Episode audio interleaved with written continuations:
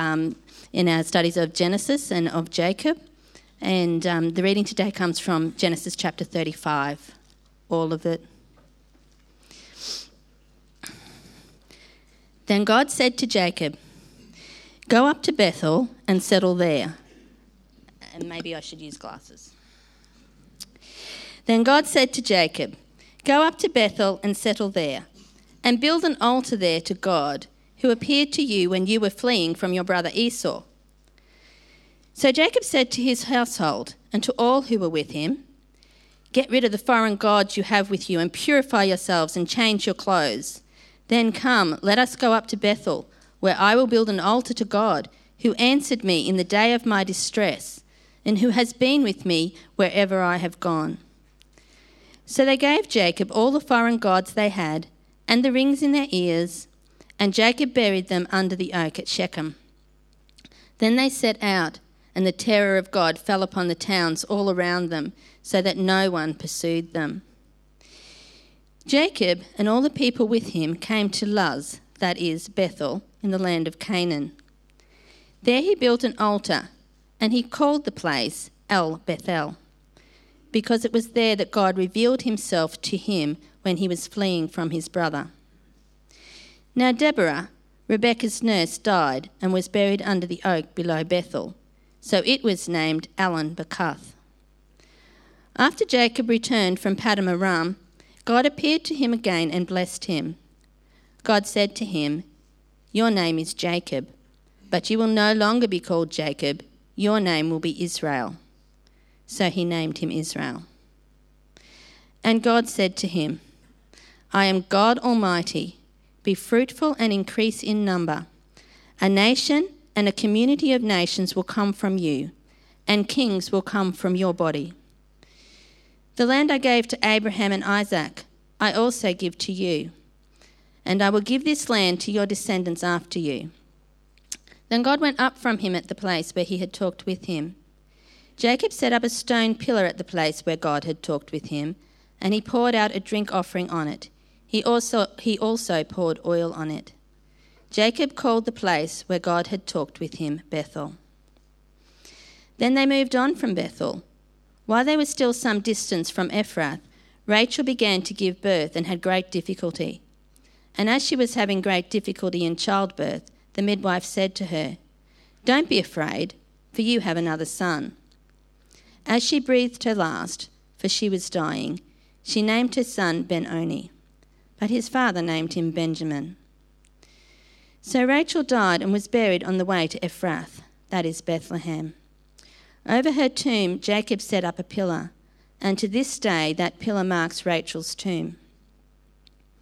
Israel moved on again and pitched his tent beyond Migdal Eder. While Israel was living in that region, Reuben went in and slept with his father's concubine, Bilhah, and Israel heard of it. Jacob had twelve sons. The sons of Leah, Reuben, the firstborn of Jacob, Simeon, Levi, Judah, Issachar, and Zebulun. The sons of Rachel, Joseph and Benjamin. The sons of Rachel's maidservant, Bilhah, Dan and Naphtali. The sons of Leah's maidservant, Zilpah, Gad, and Asher. These were the sons of Jacob who were born to him in Paddan Aram. Jacob came home to his father Isaac in Mamre near Kiriath Arba, that is Hebron, where Abraham and Isaac had stayed. Isaac lived one hundred eighty years. Then he breathed his last and died, and was gathered to his people old and full of years. And his son Esau and Jacob buried him.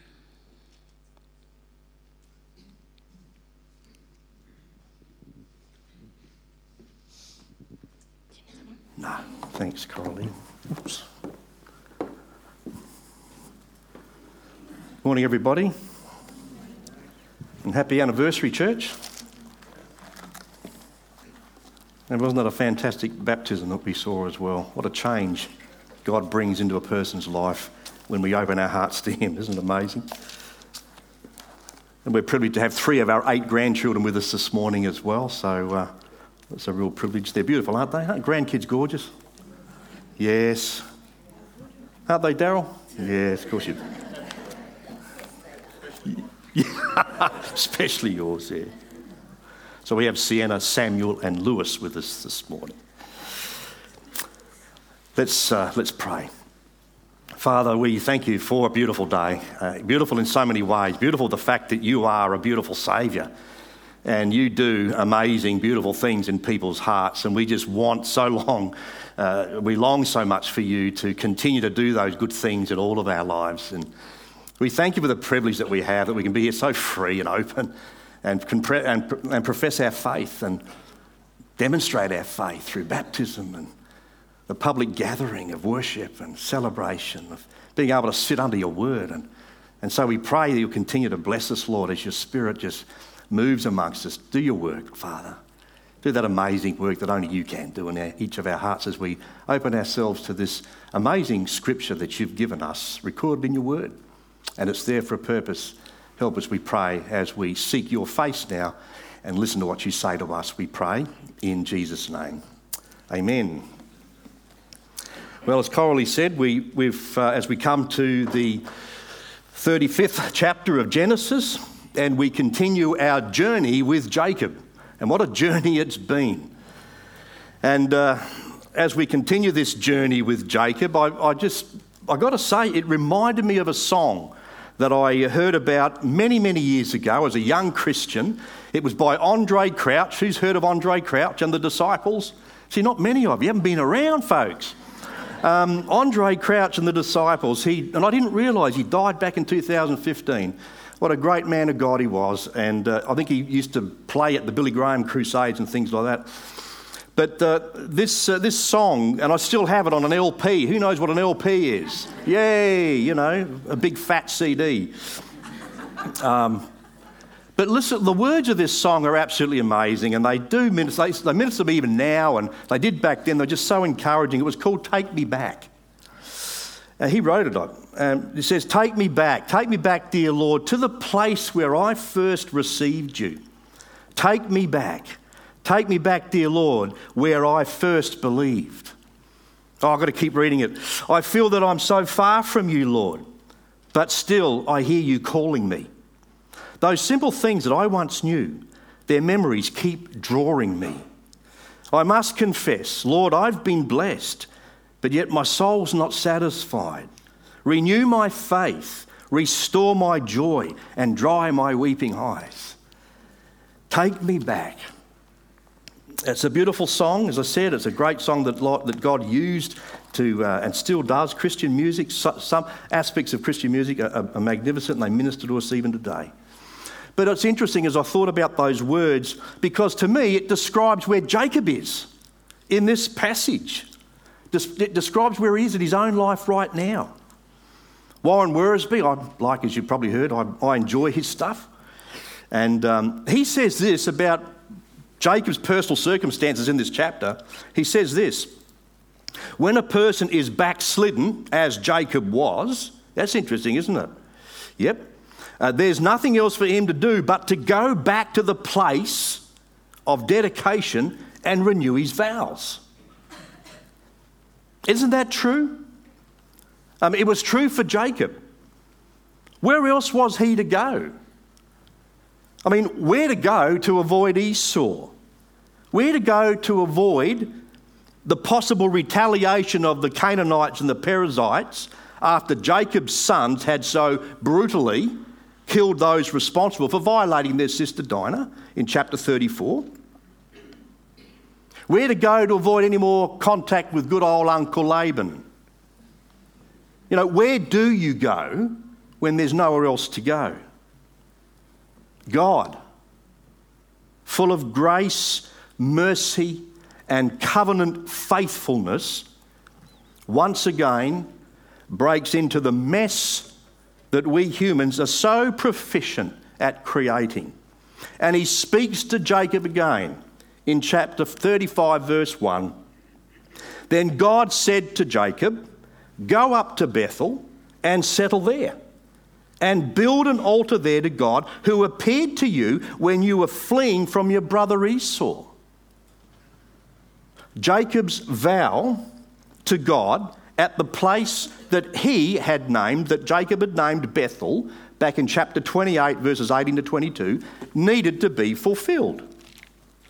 His vow needed to be fulfilled because he hadn't done it. Um, in fact, when God appeared to Jacob in Haran, it's interesting that God called himself the God of Bethel. The God of Bethel. Chapter thirty-one, verse thirteen says this, I am the God of Bethel, where you anointed a pillar and where you made a vow to me. Now leave this land at once and go back to your native land.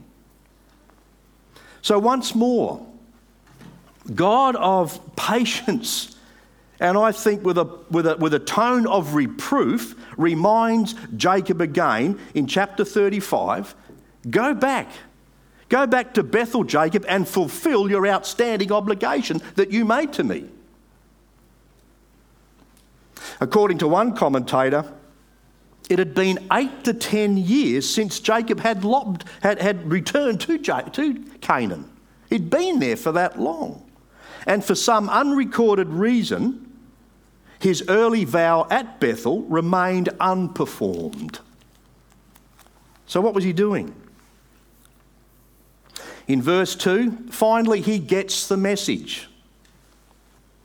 So Jacob said to his household and to all that were with him, get rid of the foreign gods you have with you and purify yourselves and change your clothes.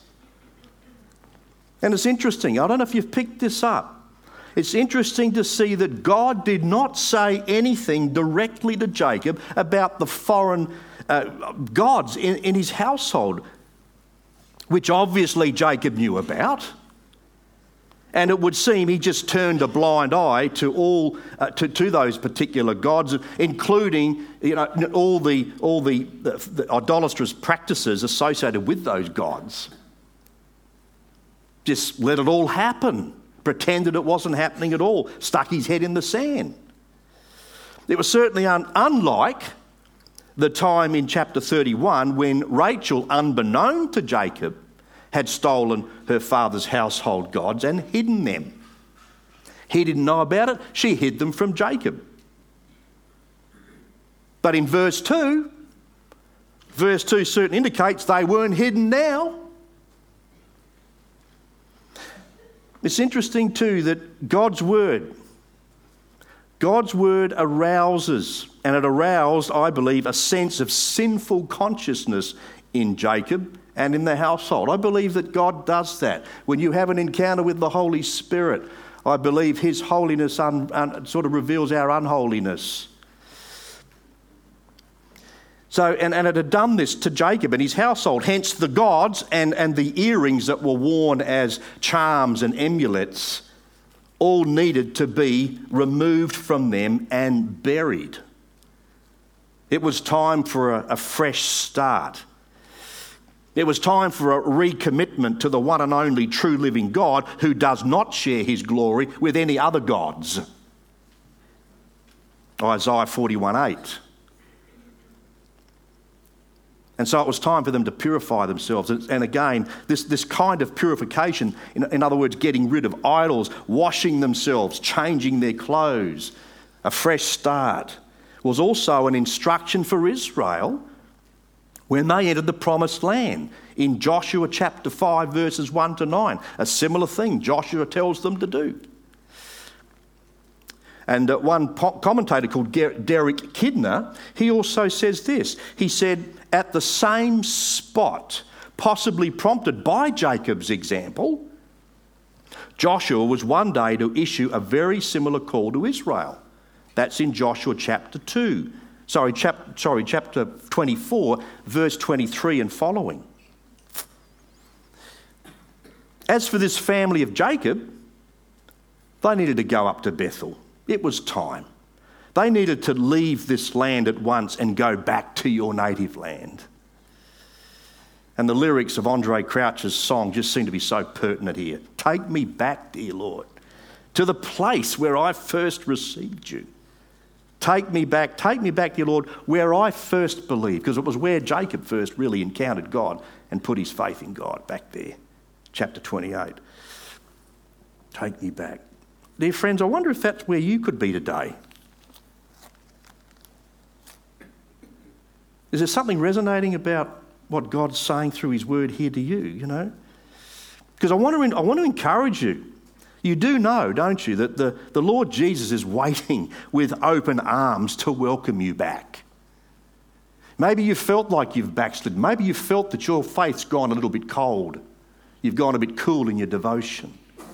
Time to come back to that first love. Time to come back to that place where you are on fire for Christ. He's waiting for you with open arms, just like the prodigal father who ran to meet his son. So God meets, waits to meet with you. You know, and sometimes it's hard to admit that God's purity does reveal our impurity. Our present or past sins need to be confessed. They need to be repented of and buried as dead to us. Did you hear Wendy's testimony? How powerful that was. Her sins washed away, gone, buried, symbolised through a baptism. The old life gone. The new life in Christ now happening for her. Amen. Amen. Good on you, Wendy. Yeah.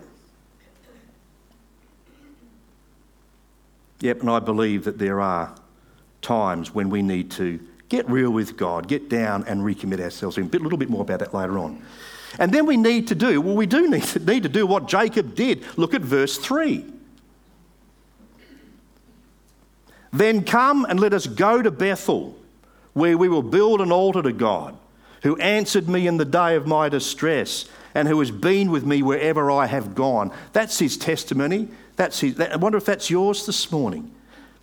You know, I believe that there are times when it's very appropriate and necessary to renew our commitment and our devotion to the God who has remained faithful to his promises to us, even when we so easily and so often fail in ours to him. And don't we? Really? He is faithful. He remains faithful, even when we are faithless. Even when we get it so wrong and we screw up so easily, so often, he stands there, this covenant faithful God who loves us, gave himself for us. He says, I loved you with an everlasting love. And you know, in verse five, just walking with me through this, verse five is a confirmation of this family moving now under the favour and under the protective hand of God. You start walking in obedience and you see God walking with you. Doesn't mean things are going to be smooth for you. But you know that he's with you. You know you have his favour because you're walking in obedience to his word. Look at verse five. Then they set out and the terror of God fell on the towns all around them so that no one pursued them, because there was a heck of a lot that would pursue them otherwise with very good reason. And God sent his supernatural terror upon those who otherwise certainly would have pursued them. They included the Shechemites, the Canaanites, the Perizzites, and Jacob feared that they would do those kinds of things after his sons had done this stupid thing. Yep, there was some justification, but it was a stupid thing for them to do, and it was barbaric in what they did. And uh, and Jacob feared that, that these Shechemites and the Canaanites, the Perizzites, that they would pursue them. They would get revenge. He feared that would happen. Genesis thirty-four thirty, look at what he says. He dreaded that payback would come for what his sons had done. And this one, as far as I can tell, this is the first one of several occasions in the Old Testament when God does send a supernatural panic among the enemies of Israel so that they do start to get confused, fight amongst themselves, kill each other, and Israel gets the victory. God's hand moving powerfully, fearfully, doing that sort of stuff. And there's many instances of that throughout the Old Testament. And here, the God of Bethel went before them, as he still does for you and me today as we walk in his ways.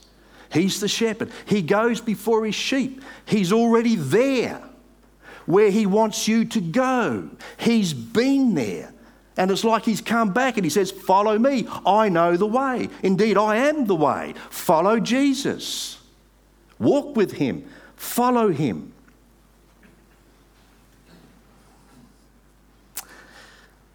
Proverbs, this is interesting. Proverbs twenty-one and verse one says this. The king's heart is in the hand of the Lord. He directs it like a watercourse wherever he pleases.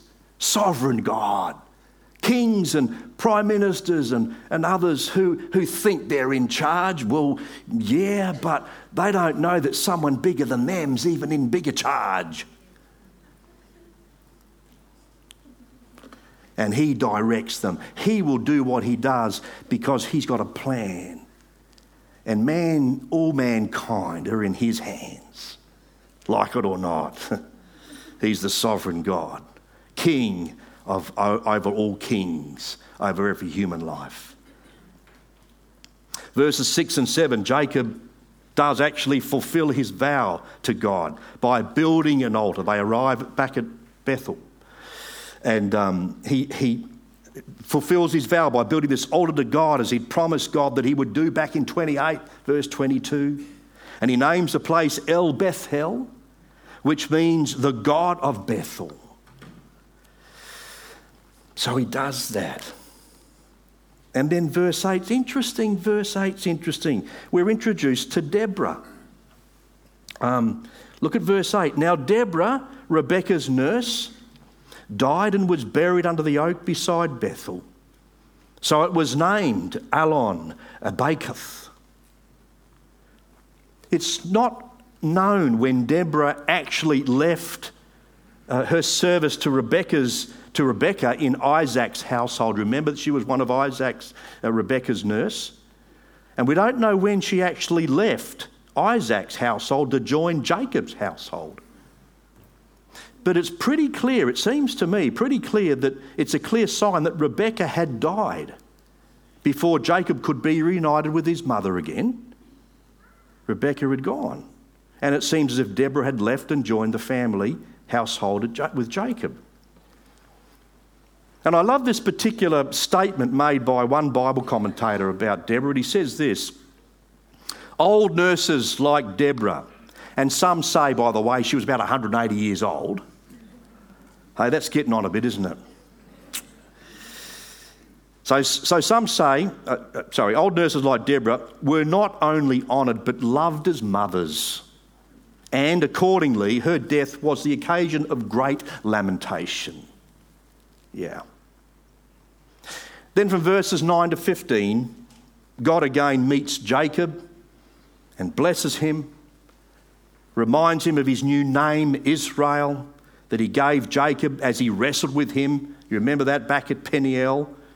The, the, the word means to face God, means the face of God in chapter thirty-two of Genesis.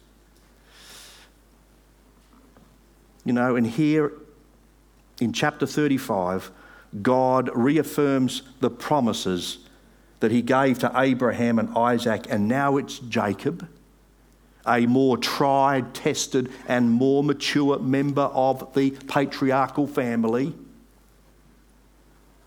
And Jacob responds to God by erecting a new pillar and anointing it as he had done years ago. And this time, unlike the time he wrestled with God, this time Jacob didn't have to ask God his name. For God tells him clearly in verse eleven, I am God Almighty, which in the Hebrew is El Shaddai. El Shaddai, the same name by which the Lord addressed Abraham back in Genesis seventeen and verse one. And my dear friends this morning, isn't it amazing? I mean, you're amazed by this. That, that this God that we're reading about here, this is the same unchangeable God, the God who is the same today, yesterday, forever. This same God, the God who is and who was and who is to come. He is also the God who wants to be known by you and me. He wants us to know him. He wants to be known by you and me. And indeed, he did make himself known to you and me when he came in the person of his Son, the Lord Jesus Christ, and gave his life on the cross for our sins, offering himself, offering forgiveness to us for our sins, that we might repent of those sins, so that we would be with him forever. He wants to be known by you and me. He wants us to be with him forever. He's the one. He is the same one who revealed himself to Jacob and does so to us today in Christ. And after witnessing this amazing baptism, and on Wendy's behalf, I've got to ask you, do you know him? Do you know this one today who can set you free? Bless you, forgive your sin. Write your name in the Lamb's Book of Life. Have your name written in heaven. Do you know him? Hey, listen, there is not one single reason for any soul in this auditorium this morning not to know Jesus Christ before you walk out of here today. There is nothing, there is no power in heaven, earth, hell, anywhere else that can stop you from making your decision to follow Jesus Christ today. Did you know that? There's only one thing, and it's your pride. No, I get on all right with God, thank. I, I can get on okay. I, I don't need God in my life. It's okay for them. I'm okay. No, you're not. You're not okay. You're far from okay. You need Jesus Christ in your life.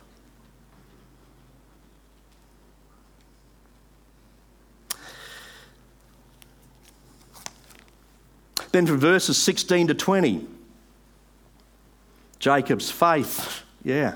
and his confidence in God is tested once again. Because this time his beloved Rachel dies giving birth. What a test to go through again. Verse eighteen, as she breathed her last, for she was dying, she named her son Ben-Oni, but his father named him Benjamin. So Rachel died and was buried on the way to Ephrath, that is Bethlehem. And over her tomb, Jacob set up a pillar. And to this day, that pillar marks Rachel's tomb. And adding to this sadness, and it was a sad, shocking occasion to go through. But adding to this sadness was the name that Rachel gave to her newborn son before she died, which was Ben-Oni. It translated means, son of my sorrow. Hmm. And it's understandable that she would have done something like that. I guess understandable because she experienced, as the Bible says, great difficulty in the birth, which finally claimed her life. Jacob, however, he saw it as, un- as an unsuitable name for the twelfth son of the family. And he changed it to Benjamin, which translated means son of my right hand. And he was. Hmm. And then adding to this bittersweet situation, this life experience, came another blow to the family when Reuben, Jacob's eldest son, sleeps with his father's concubine. Verse twenty-one, twenty-two, Israel moved on again and pitched his tent beyond uh, Migdal Eder. While Israel was living in that region, Reuben went in and slept with his father's concubine, Bilhah. And Israel heard of it. It's interesting, we don't hear anything else about Israel hearing about it. What did he do about it? I don't know whether he did much about it. It just says he heard about it. But okay, what about, what, what was going on here? You know, was this simply a, a, an act of, of uncontrolled impulse and lust at a particular vulnerable time for Reuben and for Bilhah? She was part of it, obviously. Was that all it was? Or was there something else going on here? Commentators saw it this way. Reuben's act was an arrogant and premature claim to the rights of the firstborn. In this case, the right to inherit his father's concubine. It constituted a usurping of the father's role. I think that's what was behind this. And Reuben paid for his sin. Because as the scripture teaches us, when it came time for Jacob to bless his twelve sons, listen to what he said about Reuben. In Genesis chapter forty-nine and verse four, he says this to him, "Turbulent as the waters, you will no longer excel. For you went up onto your father's bed, onto my couch, and defiled it." And as a consequence, Reuben, who was the firstborn, lost the birthright that belonged to him. Lost it. Look at First Chronicles five, verses one to two. And he had to give it up to Joseph and to Judah. They inherited. Joseph actually inherited. And Judah. The Messianic line obviously coming through Judah. But he lost it and he had to give it up. Sin pays a price, doesn't it? Then from verses twenty-three to twenty-six, the twelve sons of Jacob are listed. Glad you read those, Coralie. And they, you know, listed, they became the twelve tribes of Israel. Again, interestingly, Jesus chose twelve apostles. twelve tribes, twelve apostles. And both the twelve tribes and the twelve apostles are mentioned in Revelation chapter twenty-one, verses twelve to fourteen, if you wanted to take note of that. And it's, again, there's interesting stuff here. There's a lot of twelves mentioned and multiples of twelve mentioned in the book of Revelation, but more particularly, particularly in, in Revelation twenty-one.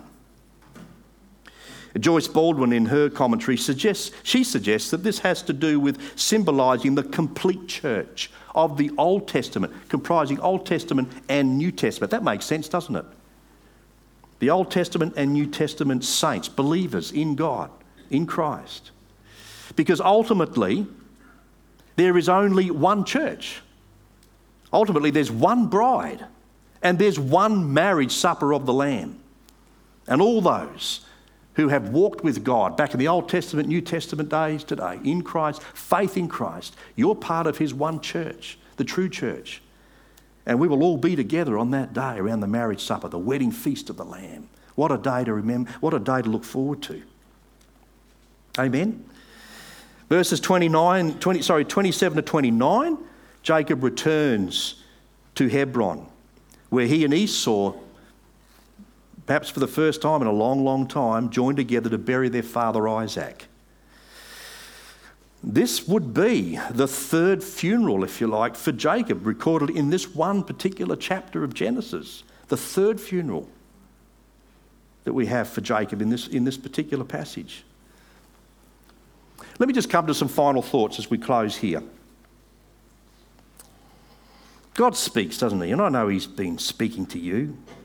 Perhaps in ways, well, definitely in ways that's beyond me. But I just want to bring a few final thoughts just for us to think about here.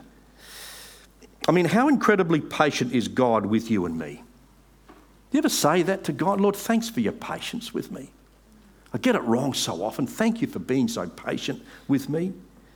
Because I want to put this to you. Are our lives really any different? Are they so much different from Jacob's life as we read about him? In terms of human sinfulness, in terms of our human weaknesses and our failures, are we really much different from Jacob? You know, and just as God persevered, and I love the word, pursued. God's been called the hound of heaven. I forget who said that, but he does. He pursues us. How humbling, how amazing. He doesn't. We would just give up on each other, and sometimes we do, but God doesn't. And just as God persevered with Jacob and brought him to that place of spiritual maturity step by step, so this same God in Christ has promised to persevere with you and me, and he assures us of this amazing truth. Let me just read one of these to you. Listen, bake in these words, you know, be marinated in the word of God. Listen to what he says here in Ephesians through the Apostle Paul. Ephesians two, four to six says this, "But because of his great love for us, God, who is rich in mercy, made us alive with Christ even when we were dead in transgressions.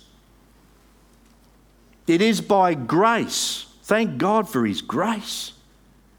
It is by grace that you've been saved, and God raised us up with Christ and seated us with him in the heavenly realms in Christ Jesus. For we are God's workmanship, created in Christ Jesus to do good works, which God prepared in advance for us to do. Can, did you get a hold on that? Can you fathom all that's been said there about us in Christ? I just want to give the last thought words to a commentator called John H. Walton, the N I V application commentary, very good one. And just a few things he says here. He says, we may at times look at where we are in our spiritual walk and feel as if we haven't gotten anywhere. We can feel overwhelmed by our failures and our inability to master the Christian life. But as is evident in his dealings with Jacob, God does not demand instant perfection, but he leads us little by little, making inroads into our self-centeredness, because, brothers and sisters, we are full of self-centeredness. And when we open our hearts to God, he makes those inroads into that self-centeredness.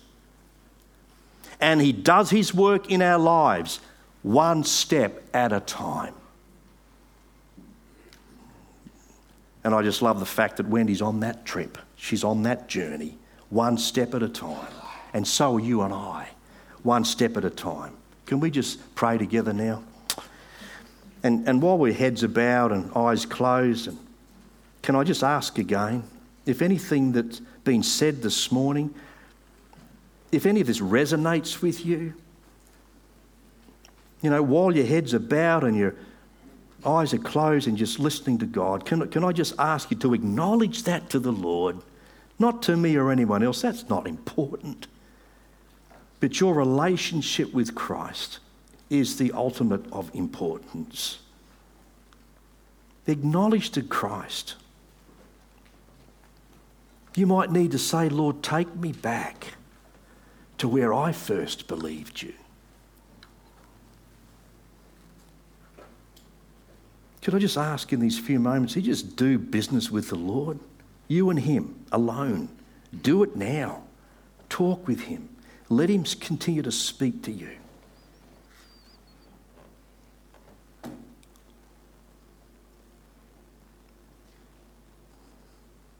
And then I want to encourage you, is you that you engage more deeply with him when you get home, when you're on your own, you go into your own room, your closet. Perhaps you might need to meet with someone else that you trust. Continue to grow and listen to what God is saying to your heart and let him have his way, as he did ultimately with Jacob. Father, we thank you for being an incredible God of patience, of love, of grace, of mercy. Your loving kindness remains forever. Your mercies are new every morning. Great is your faithfulness. And you know our hearts, every one of us. Nothing's hidden from you. Everything is open and laid bare before the eyes of him with whom we must do.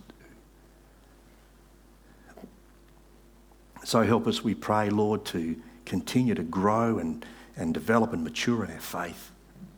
Help us to trust you one step at a time and to trust that you're leading us out there in front and that we can follow you with confidence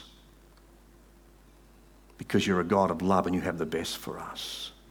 So bless us and continue to lead us on, we pray, that your name would be exalted and our lives be enriched as we continue to do business with you. We pray in Jesus' name. Amen.